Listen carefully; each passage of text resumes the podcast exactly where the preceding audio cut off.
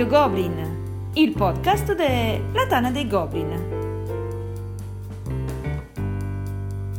Novità dal fronte occidentale? Un saluto a tutti e benvenuti a questa nuova puntata di Radio Goblin, il podcast della Tana dei Goblin. Questa sera con me due amici, due voci che conoscete sicuramente e che sicuramente apprezzate. C'è con noi, di ritorno dal suo salottino, Andrea Phalanx. Ciao a tutti. Ciao Andrea, bentornato a Radio Goblin. Grazie mille. Cioè, o meglio, bentornato nelle puntate, diciamo, queste qui standard, eh, dato che ti sei fatto un format su misura. Vabbè, ma ricordati, io vengo da te, tu vieni da me, poi adesso ci risentiremo presto. Molto volentieri. Anche perché da te si beve, quindi volentieri. ok, e a um, darti manforte nella puntata di questa sera abbiamo niente po', po di meno che Vincenzo, la voce, più la voce più amata della Campania, dettagli sì.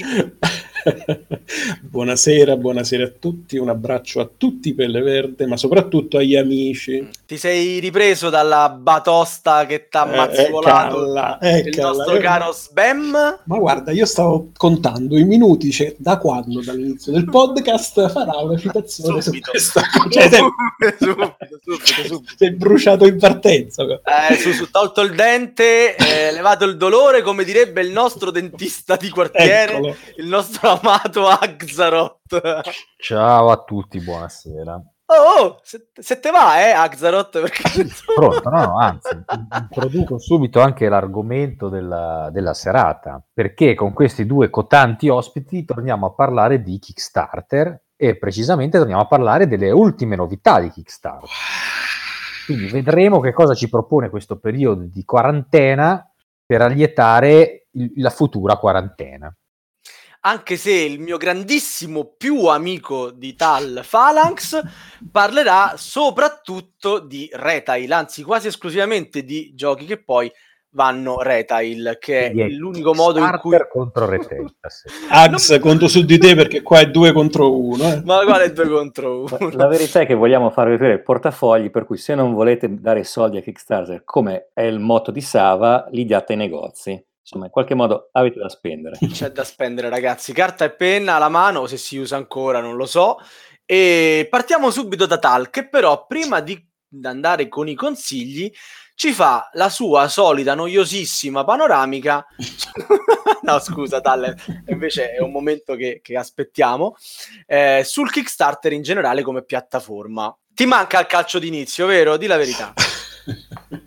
Vabbè, calcio d'inizio c'ha un posto particolare nel mio cuore, ogni tanto scribacchio anche qualcosa, però eh, abbiamo parlato di numeretti diverso tempo fa, è passato forse quasi due anni da, dalla, dalla, panoramica, quindi magari un piccolo refresh prima di buttarci nella mischia e le cose più attuali potrebbe starci anche bene. Allora, se vi dicessi 4 miliardi 925 mila milioni e passa di dollari raccolti su 181.000 progetti finanziati con successo, sono numeracci. Ovviamente questo è, è il totale completo di, di, tutto il Kickstarter, quindi che che comprende tutte le, le, varie categorie. Volendo diciamo, andare un pochettino più eh, con il paracadute, scendendo un po' più verso terra, verso il nostro settore, i giochi hanno attualmente, mentre vi parlo, circa 52.000 progetti pubblicati, con un tasso di successo di quasi del 41% non, è tanto neanche la metà rispetto a come molti possono pensare di vedere in questo universo sprilluccicante, no? dove qualsiasi cosa viene messa su Kickstarter. Scusa Vincenzo, ma eh, puoi darci anche il dato, no, è una domanda difficile, lo so, magari puoi anche non rispondere, del, del, mercato retail, cioè il paragone fra Kickstarter e retail, canonico, chiamiamolo come vuoi, non lo so allora, il, mercato retail dall'ultima volta che ricordavo, qua Marco magari mi può dare pure una mano, era dalle 3 alle 5 volte tanto, se non ricordo. Ah, ok.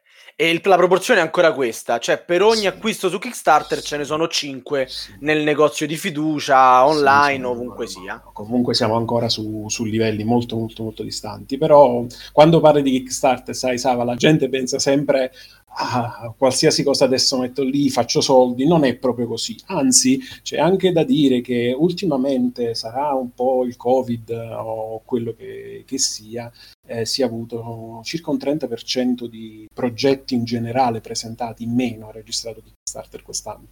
E il CEO si lamentava proprio di questo e stava cercando di, di incentivare in altri modi perché poi in fin dei conti Kickstarter eh, il pane a fine mese lo fa appunto con, con la percentuale sui progetti. Comunque tornando ai numeri più significativi, più sfiziosi diciamo del nostro settore, abbiamo circa 1,12 bilioni di dollari totali raccolti solamente per eh, il settore giochi, che è tantissimo. Quanti bilioni di fregature? non te tanto ti marca uomo questa sera. Dove scappi? Ma, ma guarda, guarda, i progetti finanziati con successo sono circa 20.000, quindi se la matematica non è, non è un'opinione, ci sono circa 30.000 progetti spazzatura non finanziati. Se vuoi sapere anche la percentuale con quanto cadono, te la posso dire. No, io volevo sapere quella delle fregature, quelli di- che prendono i soldi e poi alle Allora, Bahamas. Da questo punto di vista non penso che vadano più di, di numeri a due cifre. fregature almeno nel settore dei giochi e ovviamente non c'è bisogno che vi dico quali sono perché sennò parte un altro tormentone stile quello la puntata di Radio Goblin quindi so sapere immaginate a che cosa mi stia riferendo in questo momento però mh, possiamo dire che in linea generale Kickstarter è tutt'oggi ancora una grossissima vetrina e tanto che lo è che è cambiato anche un po' il, l'approccio nel tempo da parte dei, degli editori. Se qualcuno si ricorda i vecchi podcast, appunto il primissimo podcast a cui ho riferimento, al tempo non, non c'era la presenza di nomi come Cranio, piuttosto che come Asmodee in ballo in, quella, in quel tipo di settore. Adesso invece ci sono proprio degli accordi, vedi il caso di Asmodee, oppure ci sono delle partecipazioni attive direttamente da parte degli editori. Che accordi? Di quali accordi parliamo? Per quanto riguarda Asmodee, ovviamente mi riferisco alla sempre sia lodata Simon, o Kmon che si voglia dire, perché lo sappiamo tutti che buona parte dei titoloni, o almeno i blockbuster di Kmon, finiscono dritti dritti pubblicati in retail da Asmodee. Ovviamente la versione retail in termini di componentistica, in termini di esclusive, non ha nulla a che vedere con tutto il bene che posso volere a Luca e Max, che saluto, con quelli de- del Kickstarter. Ma manco con un Blood Rage con i cubetti sostanzialmente. Al- no, eh, nel senso che sì, ma Blood Rage con, i cubetti, come tu sai, funziona uguale. Funziona uguale. Però ha tutto un altro fascino. Vuoi mettere, prendere il Fenrir e poterlo piazzare sulla mappa in tutta la sua animalesca presenza e possanza rispetto a coso quadrato. Mar- Però io nella mia ignoranza non ho capito quali sono gli accordi tra Asmodee e Kickstarter, cioè sostanzialmente che tutto quello che fanno poi No, uscirà no, anche retail. Tra, tra Asmodee e Kmon che partecipa al, tec- al Kickstarter. Abbiamo un Kmon che mediamente la fabbrica di Kickstarter è l'unica che va in deroga, a farti un esempio, a un principio che ha di non far partire Kickstarter se non si è conclusi quelli precedenti o comunque non far cumulare troppi progetti conclusi e non consegnati ai sostenitori per poi farne partire uno nuovo.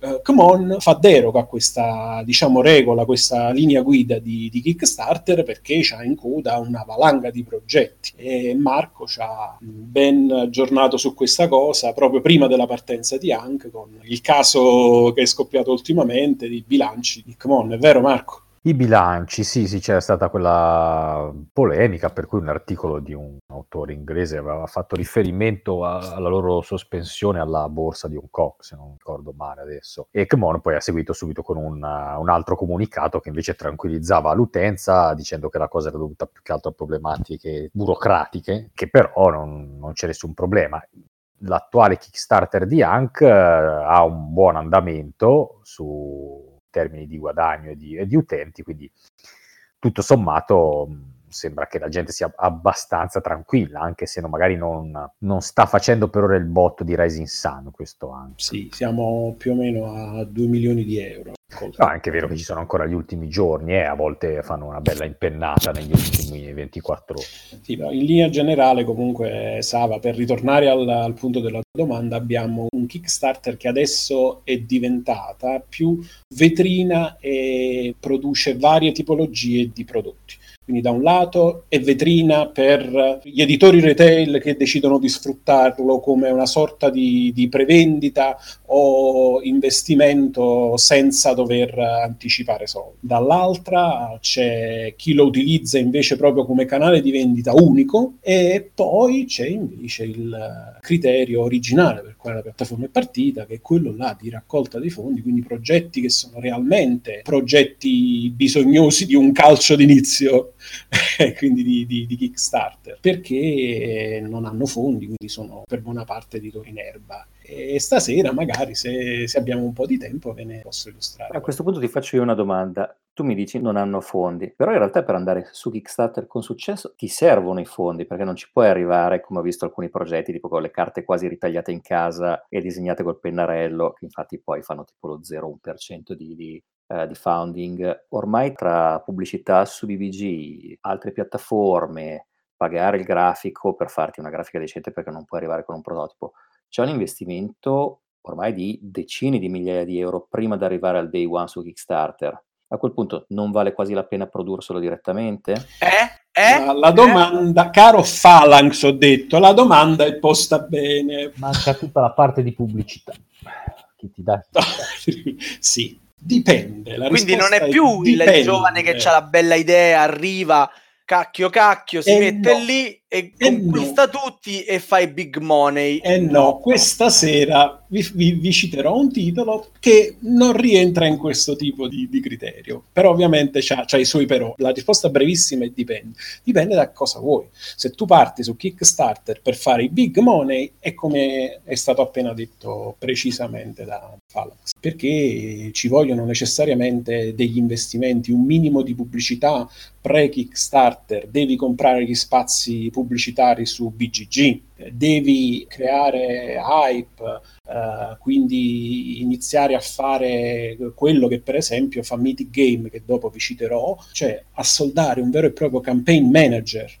Cioè uno che sta lì, martella, magari ha anche due o tre persone che lo seguono e ti fa comunità e ti prepara al lancio del prodotto. Però questo è se lo vuoi affrontare in maniera imprenditoriale ma non è sempre così. Ci sono storie di successo che sono ancora old fashioned, diciamo così. Ah, vabbè, vabbè, te la sei cavata. Se non hai nulla da aggiungere alle statistiche, alle cose che volevi dirci, io partirei invece con, con i titoli. Sì, sì. Abbiamo parlato di Kmon, come non si può parlare di Anka, ne abbiamo anche citato poco fa.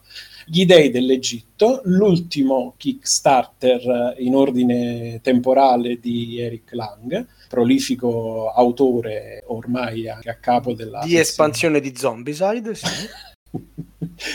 fa parte della trilogia che vedono anche Blood Rage e Rising Sun, quindi stiamo parlando di giochi con meccanismi all'interno di controllo territorio, guerra, eh, gestione tra virgolette di, di risorse o comunque azioni, un misto che cambia da ognuno di questi tre titoli che vi ho citato ambientato nell'antico Egitto, twist che sta facendo secondo me vendere molto il gioco, a parte la, la componente diciamo di chili di plastica per 8 dollari, eh, è quello là della supremazia per eh, diventare l'unica divinità dell'Egitto che il, il preludio che gli dei nell'ambito politeista dell'antico Egitto mh, stavano perdendo potere e quindi dovevano attrarre a sé quanti più fedeli possibile in modo da poter diventare l'unico dio che viene adorato. E quindi Vabbè, tigri e eufrate con le miniature sostanzialmente. Tigri e eufrate con le miniature se ti sente Knizia gli vengono i capelli più bianchi di quelli che c'erano là. Le facesse l'anche le meccaniche di Knizia. Senza diciamo andare troppo nel dettaglio perché chi volesse la invito a leggere il preview approfondita che c'è in Tana. Eh, il twist dicevo di questo gioco è la fusione da regolamento fra uno o più giocatori per contrastare l'alpha player, che me ne voglia Marco perché sicuramente non è proprio così poi nel dettaglio, però per brevità vi dico che a un certo punto del gioco, superato X battaglie che sono rappresentate da un certo ordine di azioni nel, in un tabellone principale, è possibile per i giocatori che sono indietro rispetto alla divinità più potente fondersi in un'unica divinità. Quindi è proprio da, da, regolamento c'è l'alpha player che viene contrastato e questa cosa è simpaticissima perché ovviamente la, la, la divinità nuova che, che, viene da queste fusioni conserva alcune caratteristiche delle due divinità precedenti. A questo poi ci aggiungiamo eh, ovviamente tutta una serie di schede per ogni divinità con uh, poteri diversi che si eh, possono esercitare in coppia. C'è anche l'eliminazione giocatore, tra l'altro c'è anche l'eliminazione del gioco bravo. fine, però, eh, è veramente l'apice di questa vecchia trilogia di Lang perché dovete sapere che Lang prima di passare a Kmon era comunque un, un, autore indipendente aveva anche una sua bella pagina che adesso è andata via e all'interno lui aveva tutti questi progetti che mandava in pubblico. E questo è uno degli ultimi Okay. Ricordo per esempio che Rising Sun si chiamava Progetto Samurai al tempo. Quindi siamo sicuri che il gameplay è bello lungo, testato e è fatto per bene. Delle miniature non parlo perché non c'è bisogno. Come, non vuoi parlare della basetta da mettere sotto la basetta della miniatura che la rialza tipo di 10 cm? L'elevazione, stretch goal da, da 2 milioni o un milione e qualcosa. Dai, io ammetto che la prima volta che ho sentito parlare della fusione mi è venuto in mente Dragon Ball. Eh, per forza, pensa a tutti. No, devo dire, anch'io ho seguito e sono dentro per ora con il dollaro, perché poi dipenderà dagli altri progetti che partiranno non più o cedere, meno verso non cedere, questo. uscire a reta. Sì, però poi ad esempio io ho giocato a Rising Sun, mi scoccia avere le tessere di cartone al posto di quelle di plastica o la tartaruga piatta che mi dimentico di avere la tartaruga. No, ma, ma, non lo so, io eh, perché i giochi che voi avete nominato, Rising Sun e Blood Rage, li ho tutti e due e mi piacciono tra l'altro. E la differenza tra Blood Rage che ho io e quello che c'ha Tal, a parte i cubetti, è, è la, il segnapunti, se non sbaglio, che è tipo un gettone 3D il suo e il mio è un gettoncino di cartone. Onestamente, dai, la miniatura fa già la sua bella figura. Sono orpelli sacrificabili senza problemi, alla coerenza.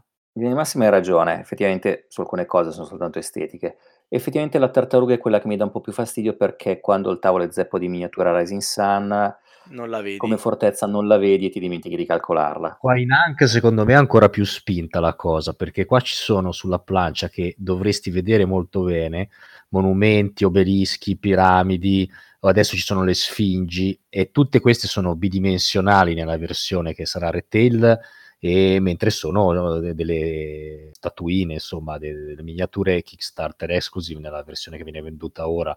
Quindi secondo me qui il colpo d'occhio sarà ancora più esasperata la differenza tra Retail e questa versione Kickstarter. Eh? Sì, quello che mi chiedo sempre è se poi il tavolo dopo un po' non diventi illeggibile con troppa roba eh, ma è sempre più leggibile vedendolo in tre dimensioni che non in due comunque. Sì, sì. Cioè, poi in realtà non è che metti su ogni tavolo quattro obelischi, quattro piramidi, no, quattro... Cioè, metti in ogni regione, hai visto, c'è lo spazio per una o due di queste cose, quindi è abbastanza larga la questione. Poi è chiaro che a volte t- tutte queste miniature vanno a nascondere delle informazioni con le loro basette, anche semplicemente con la loro altezza.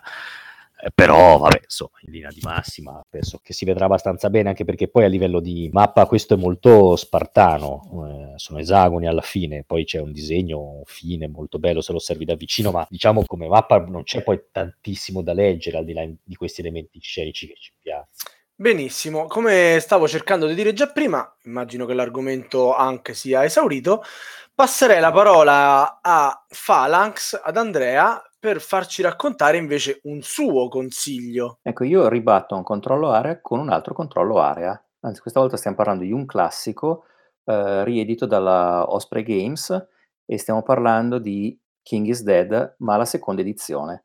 Infatti da qui a pochi mesi, a giugno, dovrebbe essere rilasciata la ristampa in cui il regolamento dovrebbe essere più o meno intatto, a cui vengono aggiunti però alcune variabili come eh, i poteri variabili per rendere il gioco un po' più asimmetrico. Per chi non lo sapesse, questo gioco sostanzialmente si parla della conquista della Gran Bretagna la mappa è divisa in una serie di regioni su cui ci sono dei cubetti colorati e i giocatori a turno dovranno giocare carte per manipolare la disposizione dei cubetti nelle varie aree che sono delle, delle varie fazioni, per cui ci sono gli scozzesi, i romani eh, e così via, e anche prendere dei cubetti, perché alla fine del calcolo di punteggi su ogni regione viene stabilito chi la domina e chi a fine partita ha la maggioranza di cubetti di quella fazione è anche il vincitore, per cui si tratta di bilanciare quanti nella lasci per far vincere la regione e quanti poi riesci a catturarne te gioco molto stretto, in realtà adattamento di un altro gioco più vecchio che è King of Siam, che torna con una veste migliorata. Io siccome non sono riuscito a prendere King is Dead, appena ho saputo della notizia ho immediatamente smesso di cercare sui mercatini la prima edizione e sto aspettando, anche perché sai che sono abbastanza fanatico dei, dei vari poteri asimmetrici, per cui lo sto aspettando anche perché è un gioco compatto, veloce, serrato. Oddio, veloce, questo si presta particolarmente alla paralisi d'analisi, eh? Nel senso che quelle carte in mano tutte uguali con, con, i tuoi avversari ti fanno fare dei ragionamenti infiniti proprio. È di una pesantezza bellissimo, un gioco bellissimo, ma una partita uh, The King is Dead ti uccide proprio dentro, nel, nell'animo. una, fa- una fatica clamorosa. Da scatola lo danno 40 minuti. Immagino che un'oretta. possa arrivare fino a un'oretta, un'oretta e mezza, un'oretta. però non stiamo parlando no, di ore. Ecco. Un'oretta e mezza non credo sia possibile. No, un'oretta, un'oretta, dai, un'oretta. 50 minuti. Però ti assicuro che percepite due ore, capito? Cioè, non è che è un'ora percepite due ore. Più o meno come per me ogni ora Talisman che vale 3-4 ore della mia vita. sì, solo che però Talisman poi dura effettivamente 3-4 ore, quindi sono sono 12-13 alla fine percepiti. Ebbene, no, io, io ho ancora la prima versione, quella di King of Siam, ero indecisissimo di prendermi la seconda, a questo punto passo direttamente alla terza, dato che mi pare, cioè, ma ovviamente le terrò entrambe perché sono amante proprio della, del eh, gioco. Fai, fai, come con l'espansione di BSG, lasci sigillate, esatto, le tengo quando hai consumato una, passi a quella dopo. Insomma, secondo me conserva anche l'edizione G con tutti gli errori. Io ho l'edizione G di Battlestar Galactica. Addirittura. Però questa volta pensate che me lo state facendo dire. Eh? Stavo cercando di, di, fare astinenza e non nominare più questo gioco. Eh? Vabbè, dai. Fra poco la, la prossima fissa sarà um, Outpost 31. Bello, Outpost 31. Quello là su, sulla cosa. Eh, sì, no, deve ancora uscire. Outpost 31 è già uscito. Vabbè. Comunque, no, sto ragazzi... parlando della versione Kickstarter. Ovviamente. Un'ultima chiosa per, per Tal. Pensa, è un gioco di maggioranza che funziona bene sui cube, coi cubetti e non ha bisogno di miniature giganti. Ma anche perché miniature giganti dove ce la metti? Su quella mappa striminzita, brutta, a quattro colori. e va bene, va bene. Axarot, vi volevi raccontarci qualcosa anche tu? Sì, no, dicevo prima che praticamente avevo cinque progetti aperti, adesso sono rimasti in quattro, ma tra pochi giorni torneranno a essere cinque. Però al di là di quelli scontati, tipo Frosthaven, così vi parlo invece di un progetto che sta passando un pochettino in sordina, che è The Defense of Procyon 3. E il nome fa schifo, penso che, che dei, dei, motivi per cui è... Sì, no, beh, schifo.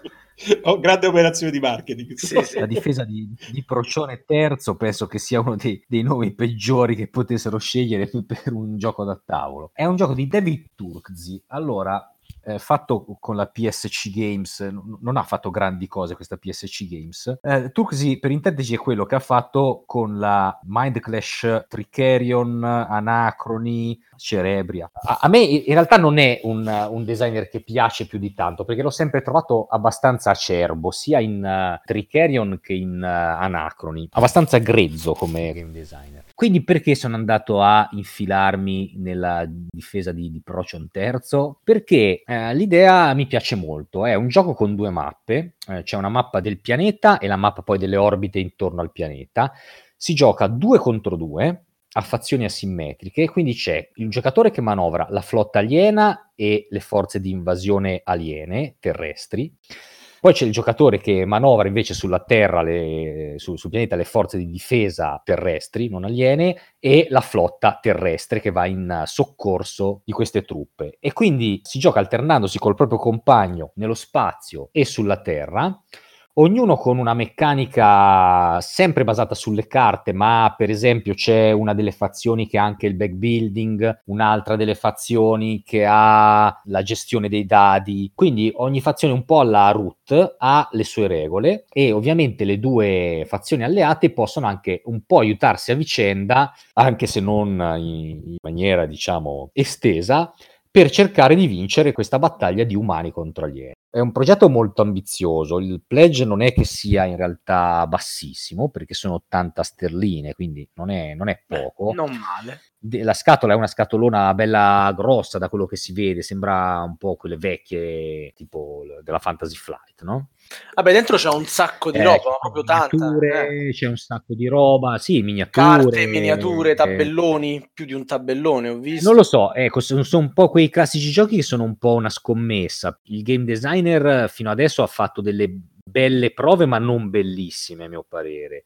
Questa potrebbe essere un po' la sua prova della maturità. Il gioco è molto, molto ambizioso, segue un po' tutte le ultime mode, per cui ci sono queste fazioni molto, molto asimmetriche. C'è questa cosa particolare dell'essere due contro due, quindi sì, la scalabilità in questo caso va un po' a farsi bene a ramengo. Sì a farsi benedire, però magari è anche comunque il suo punto di interesse. Non lo so, lo sto facendo così, per, appunto, quasi più per scommessa che per altro. Mi sono letto le regole che sono comunque ancora in beta, ci, non ci sono le figure nel regolamento, insomma diciamo che anche il lancio su Kickstarter, devo dire, no, non è stato dei migliori, dei, di, di, quelli preparati meglio, né a livello pubblicitario né a livello proprio di appetibilità del prodotto e infatti non siamo moltissimi per ora a finanziare perché siamo 740 sostenitori, il finanziamento per ora è 50 58.000 euro a fronte di una richiesta di 46.000 praticamente, quindi siamo veramente una manciata di 10.000 euro sopra il funding, quindi è veramente poco, Pu- può, darsi anche che lo ritirino, mancano 11 giorni alla fine, non lo so, non, non ho idea. Di, Ma di come? È stato è founded ah, e lo ritira? Quello, no, quello, non vuol dire niente perché il livello ah. di founding potrebbe essere fittizio, perché comunque potrebbero pensare di riorganizzare la cosa per rilanciarla con... Segna Tal, eh? segna, segna. Capita con buona parte di... Eh beh, ma è così, è, è così. È un po' segreto di Pulcinella. Però diciamo che, che per ora io mi, mi, tengo dentro, nonostante poi, ripeto, abbia altri quattro praticamente progetti aperti. Sicuramente queste 80 sterline un pochino mi pesano su un progetto così quasi alla cieca. Però dai, per, per ora mi, mi, sento di poter fare questa scommessa. Vedi, Kickstarter duro e puro, con i labelli sulla difesa di Procione terzo. che schifo. Che poi io ovviamente la, la, non posso dire niente di più che un'impressione da quel poco che ho visto. Quel defense messo nel titolo fa pensare a un tower defense anche un po' dal tabellone. Sì, perché allora, la roba da difendere al le, centro. Le forze, e... le forze umane terrestri praticamente sul tabellone quello del pianeta fanno essenzialmente un tower defense. Ah Tant'è che c'è una delle condizioni di vittoria, se non sbaglio, eh, perché l'ho letto un po' rapidamente, è che le forze, diciamo, sul pianeta aliene, se distruggono l'artefatto che è in mano ai terrestri, vincono istantaneamente mentre se no si arriva in fondo alla partita che sono 10 round se non mi ricordo male. Quindi sul pianeta è effettivamente una, per gli umani un tower defense. Invece sullo spazio è più battaglia classica. Segnatevi questo gioco che lo troverete presto nei mercatini ad opera di Axaroth ecco no giusto un, un'ultima cosa volevo aggiungere sulla PSC che Marco appunto diceva che non è esattamente uno dei giganti del mercato nei board game dovrebbe essere anche quella che andrà a pubblicare probabilmente su Kickstarter la riedizione di Forbidden Stars ah, perché ecco. Samuel Bailey è passato alla PSC e Così. leggeva i vari forum e si sta mettendo d'accordo ormai da un annetto stanno definendo il setting per poter fare un rilancio che non sia collegato a, a Warhammer sì sì no senza IP ah ecco non vedevo com'era possibile se no grazie della news torniamo a, al campano Vincenzo Tal ma, ma sentendo Marco veramente mi viene in mente di nuovo il Kickstarter che ancora è possibile trovare. Stavo pensando a uno degli ultimi miei pledge che ho fatto prima di, di parlarvi di quell'eccezione che conferma l'andazzo, diciamo così. È frutto di un suggerimento proprio di Sbam, visto che ne stavamo parlando, e di tre o quattro persone che parlavano in Tana. È un gioco ferroviario, caro il mio Sava, fatto tutto quanto di cartoncino e legno e cubetti, mm. che si chiama 18 Cisa Peak che è un gioco ferroviario che si pone il, l'obiettivo di ridurre un po' più all'osso una partita a 1830 ed è proprio basilare come gioco non costa neanche tanto poco proprio perché è autoprodotto da questo autore americano che ne ha fatto anche altri di ferroviari. E questo se vai a vedere nei forum ho avuto anche conferma su, su BGG lo, lo vedono come eccellente introduttivo per chi non vuole fare il passo direttamente in 1830 quindi chiudo la parentesi perché sennò poi mi dite che sono sempre io l'American, che pago tot Vabbè, di, di... 1830 comunque è vicino alla, all'American come concetto. Um, in termini di componentistica. ah, ok, ok. Però adesso vi parlo di qualche cosa che va ancora a un livello più basso di componentistica, mm. che è un progetto che appena l'ho visto mi ha fatto innamorare. Sarà perché eh, forse ci vedo anche una remota possibilità di poterci giocare con mia figlia, degli italianissimi ragazzi toscani e si chiama Kids and Dragon. È praticamente un progetto che è partito da una decina di giorni, attualmente c'ha 370 sostenitori e doveva raccogliere 9.500, ora siamo sui circa 25.000. Ed è un gioco di ruolo per ragazzi e ragazze genitori che non hanno mai giocato di si apre la scatola e si gioca. Io vi consiglio caldamente di andare a vedere se avete nipoti o quel che sia, andare a vedere la pagina di questo progetto e supportarlo perché è italiano. Io non li conosco, non conosco gli autori, non sto parlando mia sponte proprio per puro entusiasmo perché ho visto quello che c'è dietro. Questi ragazzi hanno girato un po' tutta Italia negli ultimi due anni facendo oltre 600 partite e coinvolgendo ragazzi che, che vanno dagli 8 più o meno ai 14 anni di età. Hanno sviluppato questo sistema sistema creato da un libro per diciamo, il master, che è un pieghevole eh, fatto con tipo raccoglitore a spilare, dove una parte fa vedere l'ambientazione e poco più a chi sta giocando, e dall'altra c'è una minimappa con il master.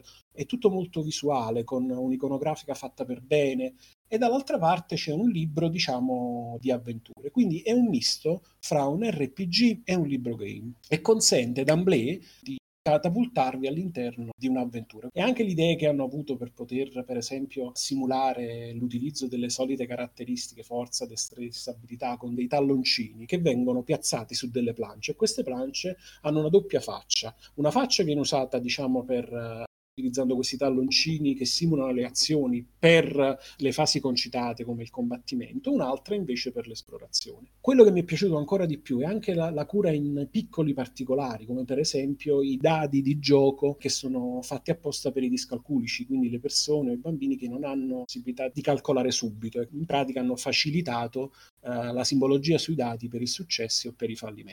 E la stessa cosa cura è avvenuta pure per i colori, quindi per tonici. Insomma, c'è un lavoraccio dietro e si vede, ma soprattutto c'è la sicurezza del coinvolgimento che hanno dato le persone di tutte le età in quella fascia che io vi ho riferito prima. Kids and Dragons, quindi strizza all'occhio anche al nome più famoso di Dungeons and Dragons, che nel 2019, secondo le statistiche, ha raggiunto il picco eh, a livello di diffusione al mondo da, dalla sua nascita.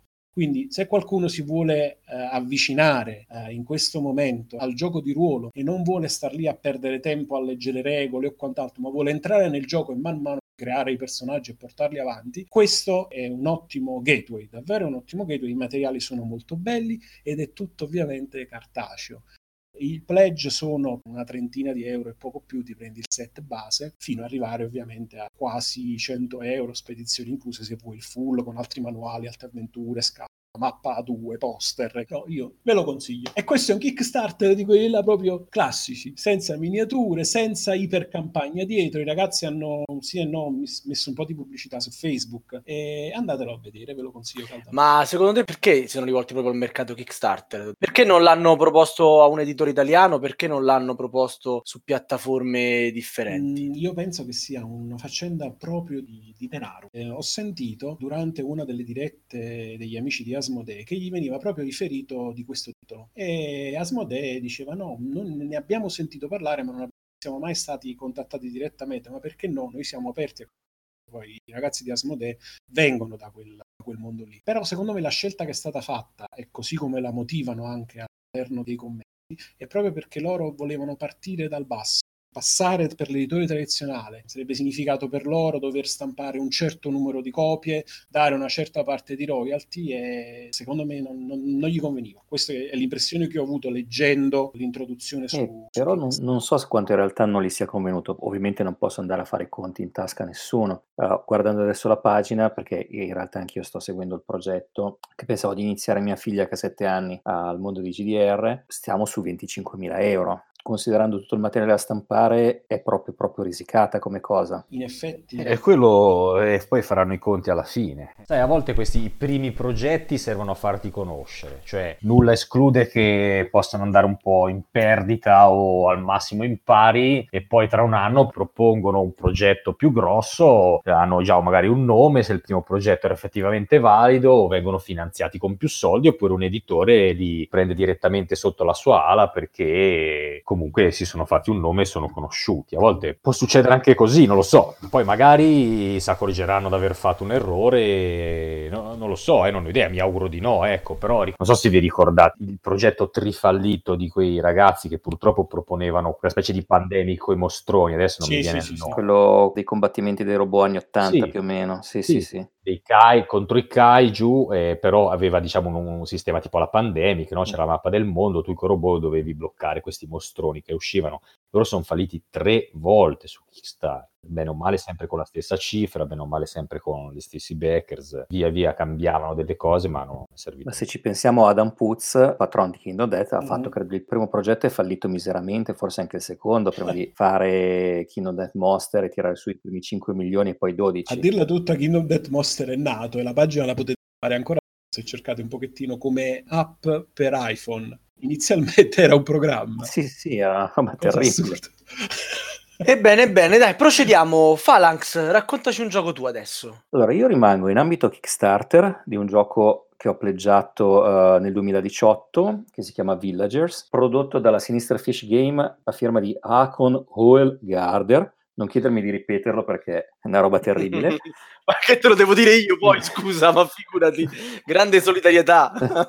che adesso verrà pubblicato in Italia da, anzi dovrebbe essere già disponibile in italiano da MS Edizioni. Il gioco è ambientato dopo la peste nera, in cui sostanzialmente la popolazione europea è stata decimata e i villaggi devono essere ricostruiti. Ovviamente si fa a gara chi fa il villaggio migliore e più figo degli altri. È un gioco principalmente di carte e di costruzione di catene di produzione, per cui da 1 a 5 giocatori si sfideranno ad acquistare carte da un mercato comune divise in varie tipologie, per cui avremo gli abitanti del villaggio che si occupano di produzione alimentare, quello che munge il latte, quello che fa il formaggio, quello che taglia la legna, il carrettiere, quello che fa le botti, che dovranno andare a essere posizionati in sequenze precise sulla propria tableau, per cui fai un- una sorta di tableau building acquistando le carte da queste pile comuni, andando a rubarle anche quelle dell'avversario.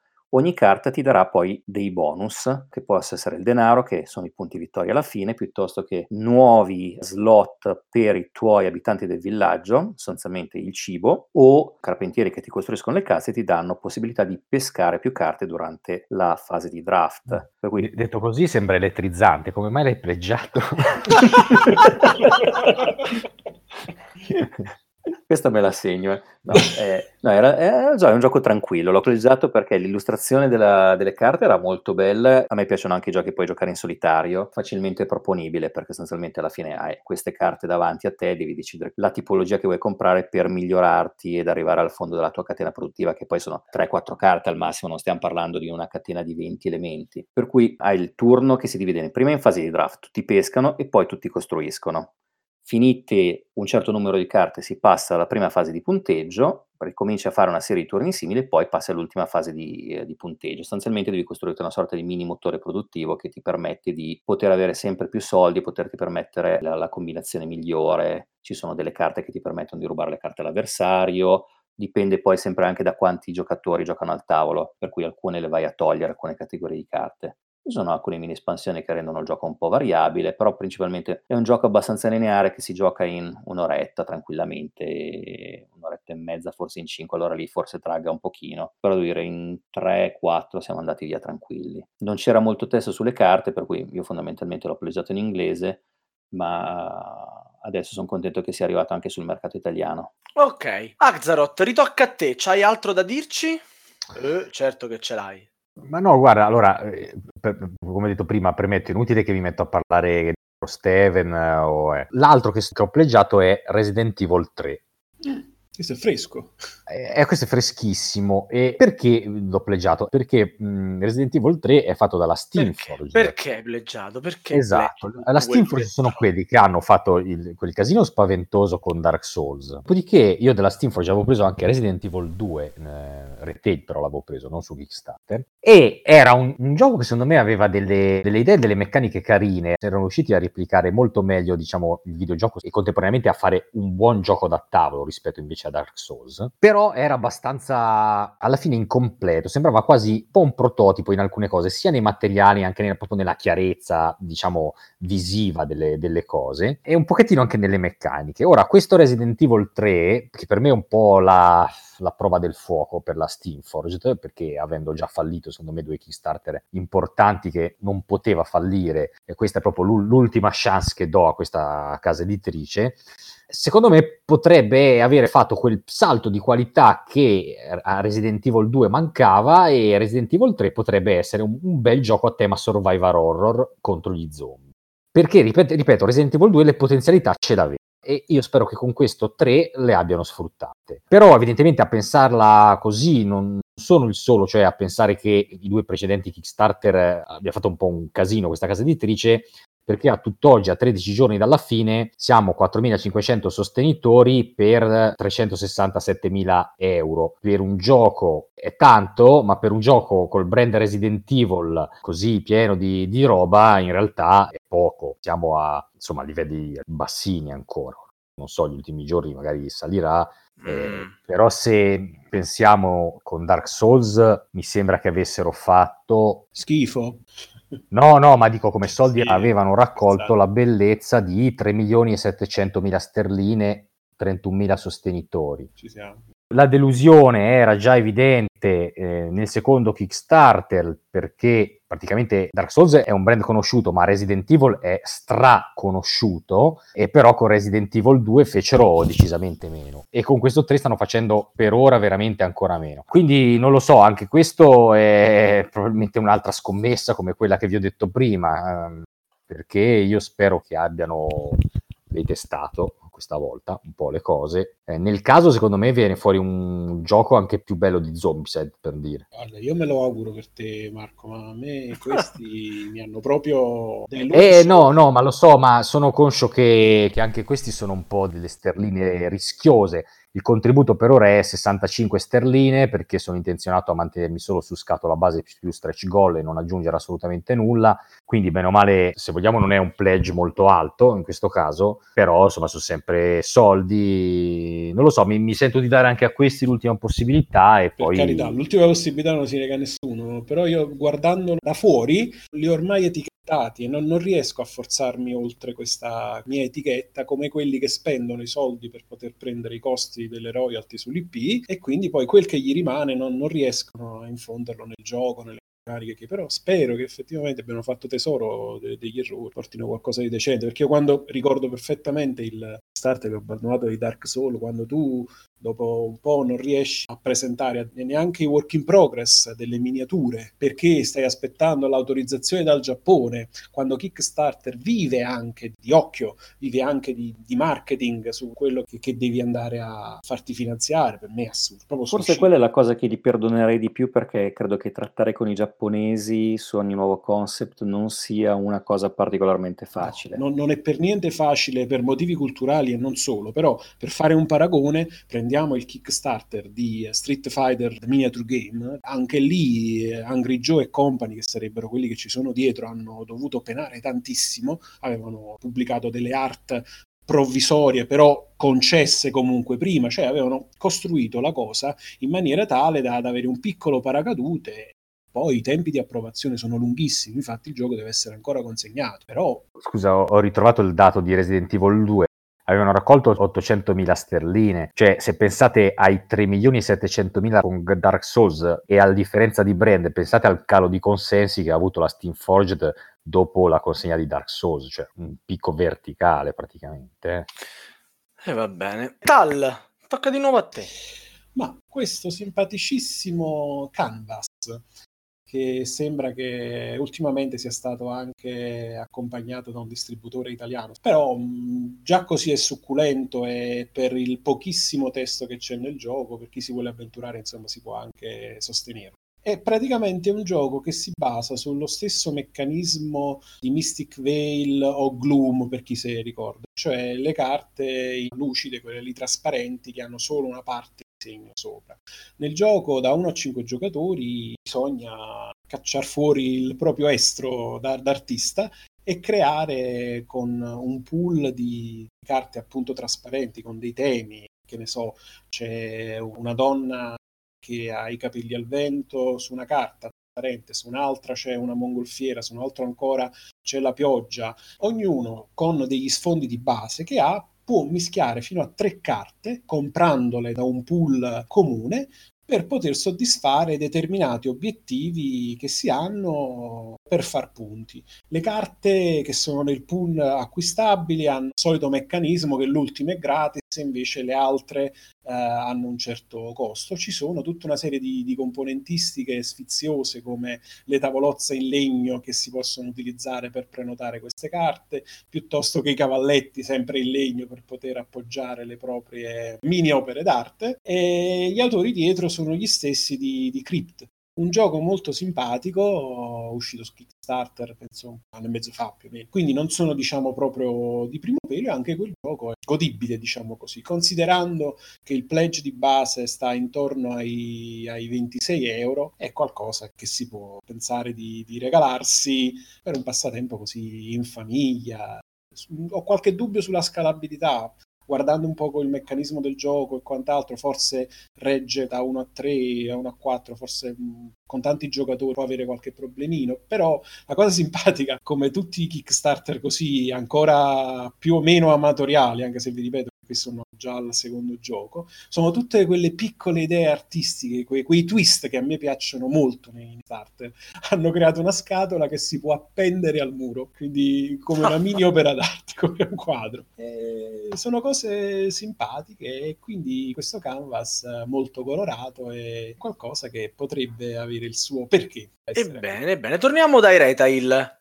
Phalanx. Allora, io rimango in campo artistico, più che altro dal, dal punto di vista delle illustrazioni. Uno dei giochi che preferisco uh, da questo punto di vista è Seasons. Io adoro i giochi di scuola francese, che può essere Seasons, o Diceforge proprio per la cura che hanno dal punto di vista grafico. In questo caso c'è anche parecchia sostanza sotto. Era un gioco che era scomparso dagli scaffali parecchi anni fa e mai più ristampato dall'Asmodee, che ha subito uh, una ristampa globale anche delle espansioni a livello internazionale e che Asmodee Italia ha deciso di ripubblicare uh, quest'estate. Un gioco da 2 a 4 giocatori in cui rappresentiamo dei maghi che si sfidano per avere il maggiore prestigio, sostanzialmente in realtà è collezione punti vittoria principalmente selezionando dei dadi speciali che danno accesso a pesca di carte, generazione di elementi, possibilità di trasformare questi elementi in energia e delle carte che giocheremo. Il gioco si gioca sulle stagioni dell'anno, motivo per cui si prende il nome il gioco, perché al cambio di ogni stagione i vari elementi che sono fuoco, aria, terra, acqua avranno un valore diverso quando andremo poi a convertirli, per cui dobbiamo calcolare quelli che sono i tempi,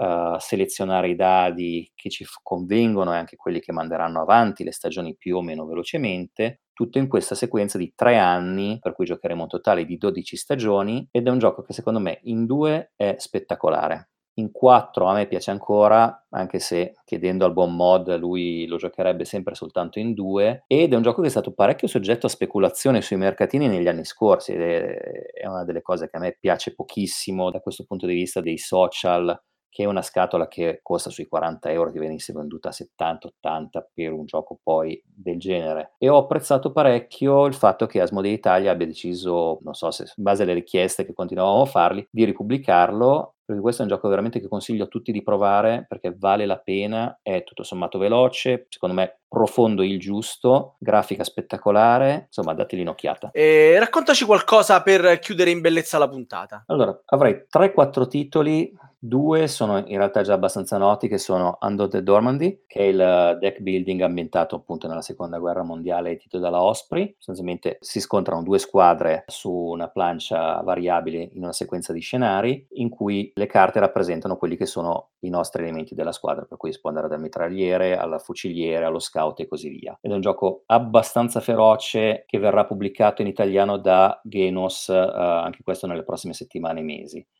Sto aspettando adesso che mi venga consegnato l'ultimo Kickstarter di Root, dove entreranno in gioco finalmente i guerriglieri della cospirazione dei corvi che possono mettere bombe sulla plancia, corrompere gente praticamente, e le talpe che invece arriveranno dal sottosuolo, un po' come alla fine del primo episodio dei Fantastici 4 in cui arriva l'uomo talpa e ti arriva da sotto e ti sballa tutto.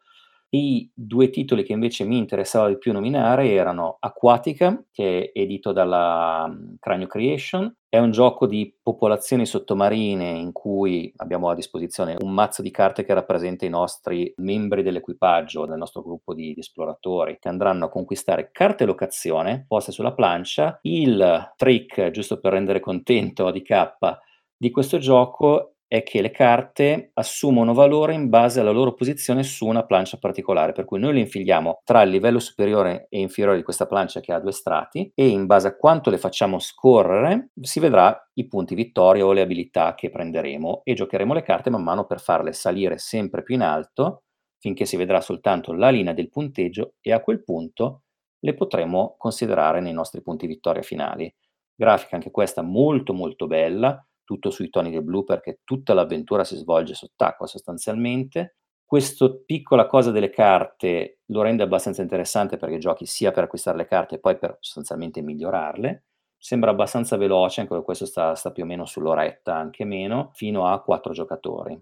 Quello che invece ho puntato da un po' è Forgotten Waters, che è l'ultimo titolo della um, trilogia Crossroad della Playdat, pubblicato subito dopo il divorzio dalla Asmodee e anche l'ultimo titolo a firma di Isaac Vega per la Playdat, perché dopo questo titolo ha lasciato la casa di produzione ed è ambientato nel mondo dei pirati. È un cooperativo mm. che le ha, le ha, un po' tutte per far arrabbiare la gente, perché ha una componente di tempo reale, ha una componente cooperativa che so che tu ne vai matto, è anche uh, basato su app, ce le abbiamo un po' tutte sostanzialmente siamo l'equipaggio di una, di una ciurma, c'è una parte narrativa abbastanza cospicua per cui ogni giocatore prende il suo fogliettino del pirata, qui mette il nome, ha una backstory, andrà a migliorare le caratteristiche del suo personaggio e rappresenteremo i vari ruoli della ciurma della, di pirati, per cui ci sarà l'addetto alla cambusa, il cannoniere, quello addetto alla rotta,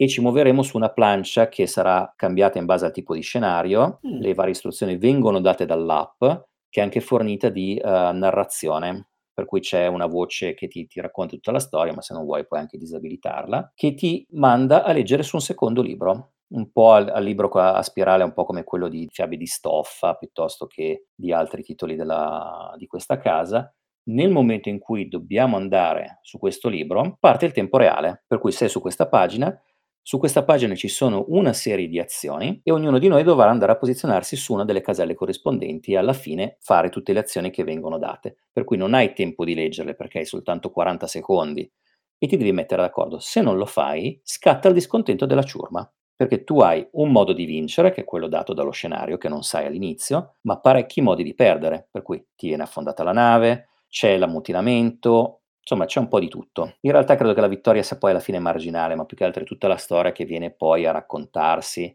perché man mano il tuo pirata diventa più famoso, guadagni infamia per cui sei il primo a, a scegliere, entra nella parte di app la parte Crossroad, che forse era il punto più debole di Dead of Winter, in cui c'era chi ti leggeva le conseguenze di quello che stava per succedere una, per una scelta o per l'altra. In questo caso viene posto l'interrogativo, tipo sei nel banco di nebbia, cosa facciamo? Andiamo avanti rischiandocela o rallentiamo e perdiamo un po' di tempo? non ti dice cosa succede. Dopo che hai cliccato sai se stai per andarti a schiantare contro gli scogli oppure se ti è andata bene e questo qua verrà pubblicato in italiano da Asmodee Italia. Non si sa ancora la data, immagino che arriverà se verrà fatta nei dintorni di Lucca, perché ancora è nella parte di, di giochi da conosciuta da definire. Sembra bello corposo e onestamente anche un po' più attraente di quello che era il titolo precedente, che era Gen 7, che avevo puntato, ma che alla fine era freddo come lo spazio in cui era ambientato. Ok. Tal credo che volesse dire qualcosa a sua difesa e chiudere così il suo intervento Eh brillante. sì, io adesso vi devo portare, ho l'obbligo morale di riportarvi l'ultimo, anzi il prossimo gioco della migliore compagnia, secondo me, che c'è su Kickstarter, che prende il bello di tutte le cose che si possono fare su Kickstarter. Sono i Mythic Games, a differenza della solita salsa che fa Kmon, perché ormai sono, come si dice dalle mie parti, carta conosciuta, cioè i titoli del Kmon, sai, partono con il blocco base da 100 euro, poi a metà campagna ci mettono la prima grossa espansione, poi quasi alla fine il primo e poi il secondo add-on. Se c'è qualcosa che non ingrana nella campagna, ti regalano qualcosa perché era già messo nei loro calcoli e così via. Cioè non c'è, non c'è mordente. Invece qui c'è proprio la figura che vi dicevo all'inizio, cioè il campaign manager. Dietro questo gruppo di, di artisti francesi c'è Leonidas Vesperini, che veramente riesce a fare squadra sia all'interno che all'esterno. El la Saga eh, è un gioco che uscirà su Kickstarter il prossimo 12 maggio, segnatevi la data, e narra le avventure di vichinghi intorno all'anno 1000, quindi diciamo in quel periodo in cui c'era il passaggio dal paganesimo al cristianesimo, e, che vanno alla ricerca di una spedizione precedente guidata dal loro re che di cui si erano perse le tracce su, su quest'isola. Quindi la regina decide di raggruppare questo gruppo di 13 eroi, membri di vari clan, questi pellegrini, per poter eh, fare questo viaggio al di là del, del mare verso questa terra sconosciuta per capire cosa fosse successo alla missione precedente. Eh, il gioco si, si declina in uh, cooperativo con uh, sprazzi di competitività, quindi possiamo dire un competitivo, anche se la parola è bruttissima, all'interno uh, di un contesto survival horror. Mischia eh, meccaniche sia di dungeon crawling con fasi di esplorazione su mappe esagonali, eh, sia meccaniche di gestione risorse light. I sopravvissuti o comunque i, i nostri secondi esploratori, la seconda spedizione, devono tener conto del cibo, del legno e del morale. Tutto questo in un legacy che non è un legacy, eh, il, il, gioco è diviso in 13 campagne o atti principali, ognuno in tre o quattro scenari. Ognuno di questi scenari può essere rigiocato più e più volte, almeno dicevano tre o quattro volte, perché ci sono le scelte un po' come il sistema di, di Crossroad che possono far variare gli eventi nel gioco. Quindi c'è la possibilità sia di giocare ognuna di queste uh, song in one shot, però ovviamente il grosso del gioco sicuramente, diciamo il suo gioco fatto con, con la campagna. E, mh, la cosa bella è, al di là del, dell'unione di questi meccanismi e quindi della parte narrativa con la parte gestionale, perché magari ci sarà il gruppo che dovrà gestire la parte dell'accampamento mentre un altro andrà avanti a capire dei misteri, che cosa è successo a quest'isola. Il titolo ha forti connotati horror e anche di, di misticismo, vi ripeto, siamo a metà strada fra quelli che erano il paganesimo e il cristianesimo, quindi è ben caratterizzato da questo punto qua, ma ha anche ovviamente dalla sua una bella componentistica e un, un pizzico di roleplay per, per i singoli giocatori. Vabbè. Se tutto questo ah. mix va bene, andrà bene, uscirà secondo me un, un bel titolo. Però la cosa più bella, e qui chiudo, meno male, il coinvolgimento. No, sto scherzando. e il coinvolgimento che riescono a fare il gruppo. Pensate che circa 15 giorni fa, 10 giorni fa, è partito il sito segreto, tra virgolette, su Facebook dove hanno incominciato a raccogliere gente e c'erano persone che stavano lì proprio per cercare di coinvolgerti con um, indovinelli, trame sottotrame, occhio al particolare e mano a mano cresceva e si diffondeva la voce, tutto quanto in tema ovviamente vichingo. E io ho avuto la fortuna di essere stato fra i primi a essere invitato in questo gruppo che attualmente conta quasi 3.000 persone. Però rendetevi conto che significa riuscire a fare una base di fan di 3.000 persone prima ancora che il gioco esca. E dietro comunque al gioco non è che ci sono game designer proprio di primo pelo, c'è David Rakoto che comunque ha collaborato con Mon per Uh, Smog, Rise of Moloch, che è un titolo che è stato abbastanza sottovalutato, però ha il suo bel discreto 7,5 su BGG. Le cose le fanno per bene e pubblicano molto meno di Kmon all'anno, molto meno titoli, però quelli che pubblicano sono curati e quando c'è qualche errore eh, forniscono tutto il supporto, cioè non abbandonano, mandano tutto il materiale correttivo e quant'altro, quindi sono davvero davvero Poi, encomiabili. devo dire, hanno, hanno acquistato recentemente un community manager in America che sa fare veramente il suo lavoro. Uh, Sam Ely, dopo che ha lasciato Dice Tower, è passato alla Dice Mythic. Tower, sì. Ti dico, la differenza si vede. Sa, sa, sa veramente costruire una community dietro e ti senti coinvolto nei giochi che fanno. Sono bravi, sono bravi, sono davvero bravi. Hanno, beh, eh, l'unico difetto che hanno, non fanno i giochi in italiano. E aiutatemi, rompetegli le scatole sul Kickstarter e fateci fare la localizzazione. Ma assolutamente no, non date retta a Taliesin che finalmente ha finito il suo monologo. Ti... e eh, guarda, siamo arrivati in fine puntata. Ti piace tanto chiacchierare, ti piace tanto raccontarci robe, ti sfido a creare un formato per Radio Goblin in cui aggiornare i nostri ascoltatori sui vari inutili Kickstarter che escono. e posso mai lasciare il guanto di sfida così gettato per terra? Guarda, mi hai letto nel pensiero, avevo già un'ideuccia in mente. Tre lettere, R, G, K. Bello, già mi piace, già mi piace. E prima dei saluti, ovviamente anche ad Andrea Phalanx eh, rinnovo l'invito a rifarsi sentire col salottino. Insomma, tornerete presto a raccontarci delle vostre serate, vero? Ma assolutamente sì, abbiamo avuto un attimino di, anche noi di, di problemi tecnici dovuti al, al lockdown, ma siamo attivi e torneremo presto online. Perché materialmente Elianto e Killa venivano a casa tua proprio a bere, quindi... Eh sì, abbiamo, abbiamo chiuso i confini, basta, li ha lasciati a casa. Eh, cui... La prossima volta falli bussare coi piedi, come si dice da queste parti. non solo da quelle parti. Vai, Lazzarot. Perfetto, salutiamo allora i nostri ospiti e chiamiamo il nostro regista. Nel ringraziare i nostri ospiti Enzo e Andrea, io come sempre vi ricordo che potete seguirci mettendo il mi piace alla pagina Facebook di Radio Goblin e iscrivendovi al forum della Tana dei Goblin su goblins.net.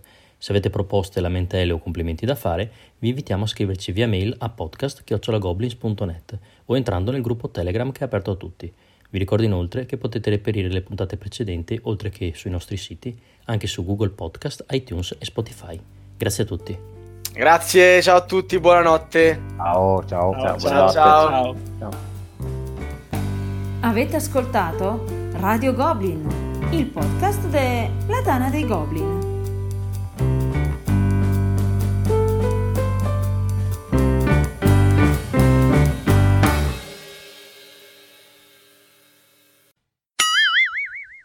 Cioè, io ho chiamato il tempo alle 22.30, ragazzi, siamo lunghi un'ora e Taliesin fa un monologo di un quarto d'ora. cioè, quando dici proprio le cose. E tra parentesi, grazie che lo date anche corretto perché hai lanciato due volte lui. Adesso basta, Taliesin. Hai detto, ma quando vai che aveva parlato lui alla fine? Vabbè, vabbè. il Taliesin. No, io ero tentato in, a inizio puntata di dire del, del, canale Telegram giusto per fregarti la, la tag. E eh, lo dovevi fare! Lo dovevi fare. Eh, mi sono son perso poi alla fine. Vabbè, fatela adesso. Allora, chi entra in, in, chat perché ha sentito Phalanx dire di iscriversi al canale Telegram, un punto a Phalanx. Eh, giusto. La prossima volta lo faremo dire a Miki sulla sigla. Iscrivetevi.